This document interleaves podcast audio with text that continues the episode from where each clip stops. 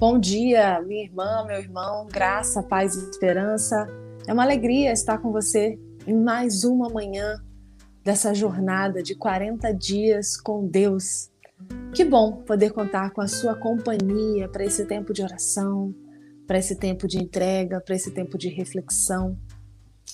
Nós hoje vamos refletir um pouquinho sobre a fé que é suficiente.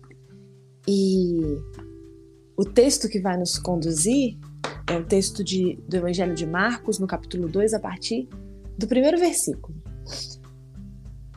Nós já temos refletido aí desde o início da semana, desde domingo, nessa jornada da quaresma, e é uma alegria a gente poder tirar esse tempinho, né? Hoje, nesse dia ensolarado, nesse dia que o Senhor nos renova a esperança, a gente poder parar, poder refletir um pouquinho, poder sentir a presença do Senhor antes de começar o nosso dia, poder render graças a Ele e consagrar mais um dia na presença do nosso Deus.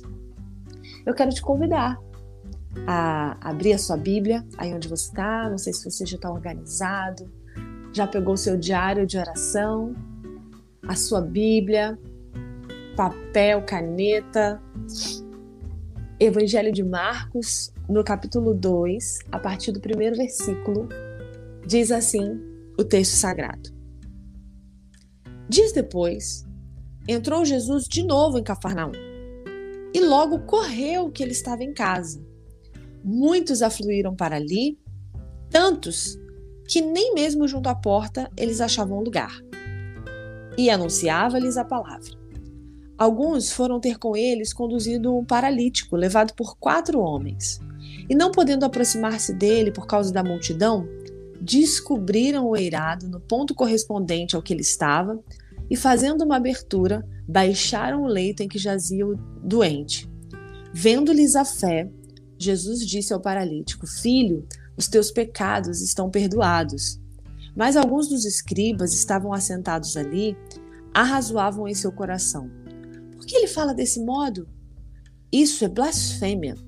Quem pode perdoar pecados senão um que é Deus? E Jesus, percebendo logo por seu espírito que eles assim arrazoavam, disse-lhes: Por que arrazoais sobre essas coisas em vosso coração? Qual é mais fácil? Dizer ao paralítico: Estão perdoados os teus pecados? Ou dizer: Levanta-te, toma o teu leito e anda? Ora, para que saibais que o Filho do Homem tem sobre a terra autoridade para perdoar pecados, disse ao paralítico: Eu te mando, levanta-te, toma o teu leito e vai para a tua casa. Então ele se levantou e, no mesmo instante, tomando o leito, retirou-se à vista de todos, a ponto de se admirarem todos e darem glória a Deus, dizendo: Jamais vimos coisa assim. Graças a Deus pela palavra do Senhor. Hoje, o centro da cura é a cidade de Cafarnaum e uma casa, um lugar de paz, de harmonia, de comunhão, de amor. E Jesus estava ali. E tendo a consciência de, aquela, de que aquela multidão precisava muito da sua palavra, dos seus milagres, da sua presença, ele vai para aquele lugar e começa a anunciar, ele começa a dizer e ensinar todas as coisas acerca do reino de Deus. E ele está ali e a multidão começa a fluir para aquele lugar. As pessoas vêm de todos os lados e aquela casa vai se enchendo de forma que não há espaço para que outras pessoas se aproximem. Muita gente se reúne ao redor de Jesus. Jesus atrai as pessoas, a palavra do evangelho que ele anuncia, a palavra do reino de Deus que ele anuncia atrai as pessoas. Alguns chegam como espectadores, vão lá dar uma olhadinha de longe, outros vão porque geralmente nesses movimentos onde tem muita gente, também as pessoas conseguem se divertir. Outros chegam perto para passar o tempo, não tenho nada para fazer mesmo, ainda por curiosidade, vamos lá ver o que está acontecendo. Existiam outros ainda, como nós vimos no texto, que estavam ali buscando uma brecha, uma falha para o acusarem. para o entregarem para a morte, né? Tanto ali ele é acusado de blasfêmia, ainda não publicamente, mas ele já sabe que existe é, toda essa articulação. Mas além desse grupo que é muito diverso, que segue a Jesus nesse tempo, que está atrás do que Jesus está anunciando e fazendo, existem aqueles que creram na sua mensagem. Aqueles que entenderam a mensagem do reino, que compreenderam que Jesus é sim o Filho de Deus e que nele existe um novo caminho a se seguir, uma nova possibilidade de vida.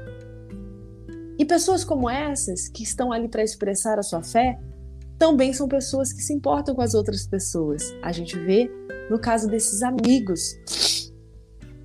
Eles entendem que Jesus, além de libertar, além de curar, também era alguém que podia perdoar os pecados, que ele era o Senhor do mundo.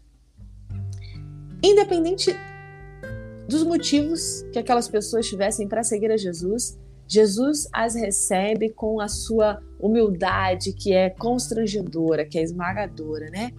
E ali vai, vai falando a eles sobre as necessidades do reino, sobre a questão deles serem, né, um só, serem um só rebanho, de terem um só pastor. E é nesse ambiente que essa cena com os amigos ali se ela se coloca diante de nós.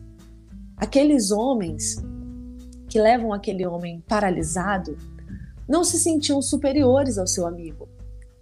E num contexto em que a enfermidade era vista, né, como algo que transformava as pessoas em impuras, era um exercício de muita generosidade, de muita amizade, de muito afeto, de muita entrega que eles carregassem aquele homem.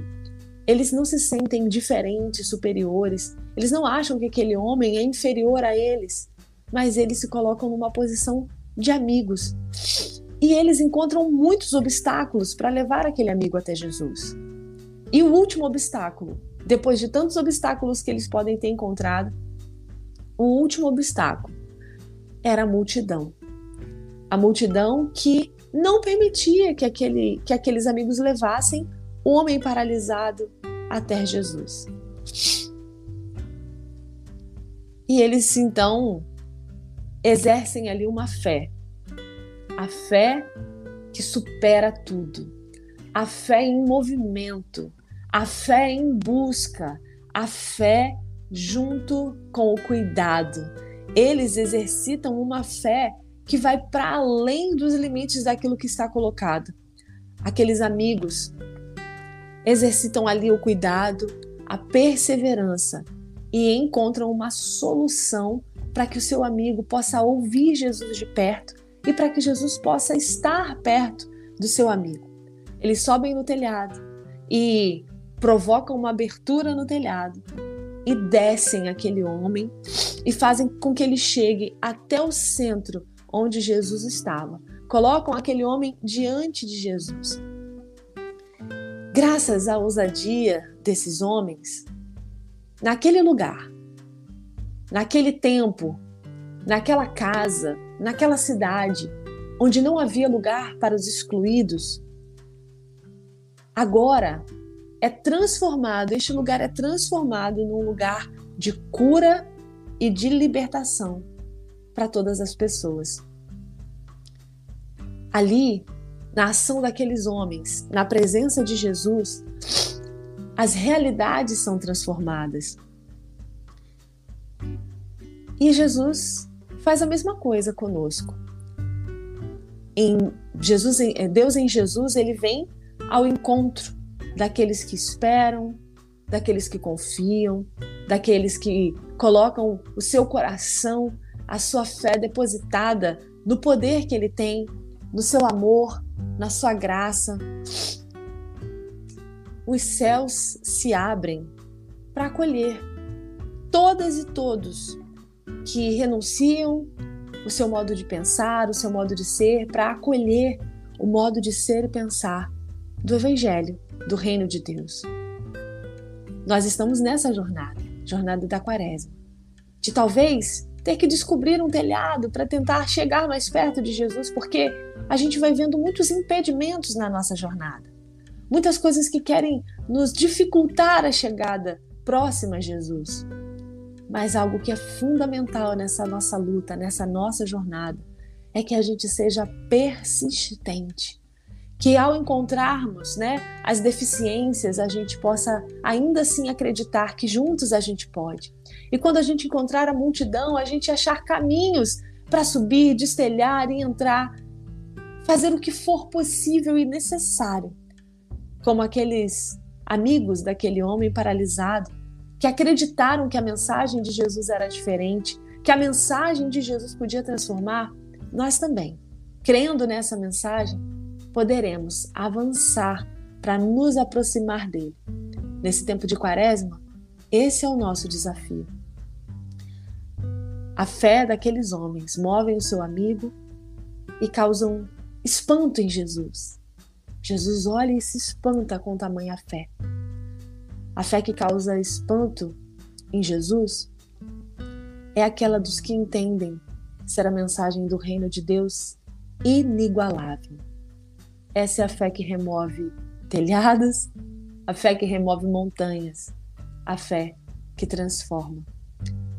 Que a profundidade da afirmação de Jesus ali, perdoando os pecados daquele homem, seja também uma afirmação para as nossas vidas, que a gente se sinta perdoado, perdoado, curado e curado pelo Senhor, transformado pela mensagem do seu evangelho.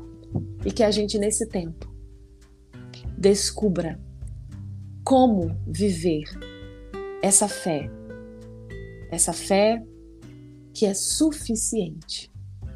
Que Deus nos abençoe profundamente. Eu quero orar com você, aí onde você está, se você puder fechar os seus olhos, de repente você está dirigindo, só coloque seu coração diante do Senhor, você está em movimento, coloque seu coração diante de Deus. Pai, nós estamos na Sua presença, Deus. E muitas vezes, Pai, nós chegamos à Sua presença como a multidão, por curiosidade, por não ter o que fazer, por é, Senhor, querer ver o que o Senhor tem para fazer também. Mas nessa noite, nessa manhã, que é uma manhã tão especial, a exemplo daqueles amigos, quando nós paramos para meditar na tua palavra, o que eu quero pedir é que o Senhor nos dê essa fé, essa fé que é suficiente, fé que é suficiente para prosseguir, fé que é suficiente para ultrapassar as multidões, Fé que é suficiente para ultrapassar, Senhor, as nossas paralisações. Fé que é suficiente, ó Deus, para remover, Deus, as coisas que estão nos impedindo de chegar à tua presença.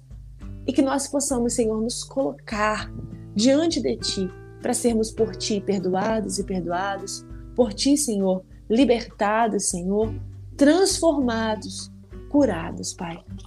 Pai, em nome de Jesus, nesse tempo de quaresma que nós temos parado para refletir sobre os caminhos que temos escolhido e os caminhos que devemos trilhar, Pai, nos ajuda a reorientar os nossos caminhos, nos ajuda, Senhor, a aplanar esses caminhos, aplane os nossos caminhos para que nós possamos trilhar, Senhor, seguindo os teus passos. Eu peço uma bênção especial para cada irmão e para cada irmã que está nos assistindo aqui agora que está nos assistindo no futuro, que a tua graça, Senhor, seja sobre a vida deles e delas e que eles possam encontrar, ó Deus querido, em ti o tudo, tudo que é suficiente para essa nossa jornada. Eu te peço e te agradeço. Em nome de Jesus. Amém.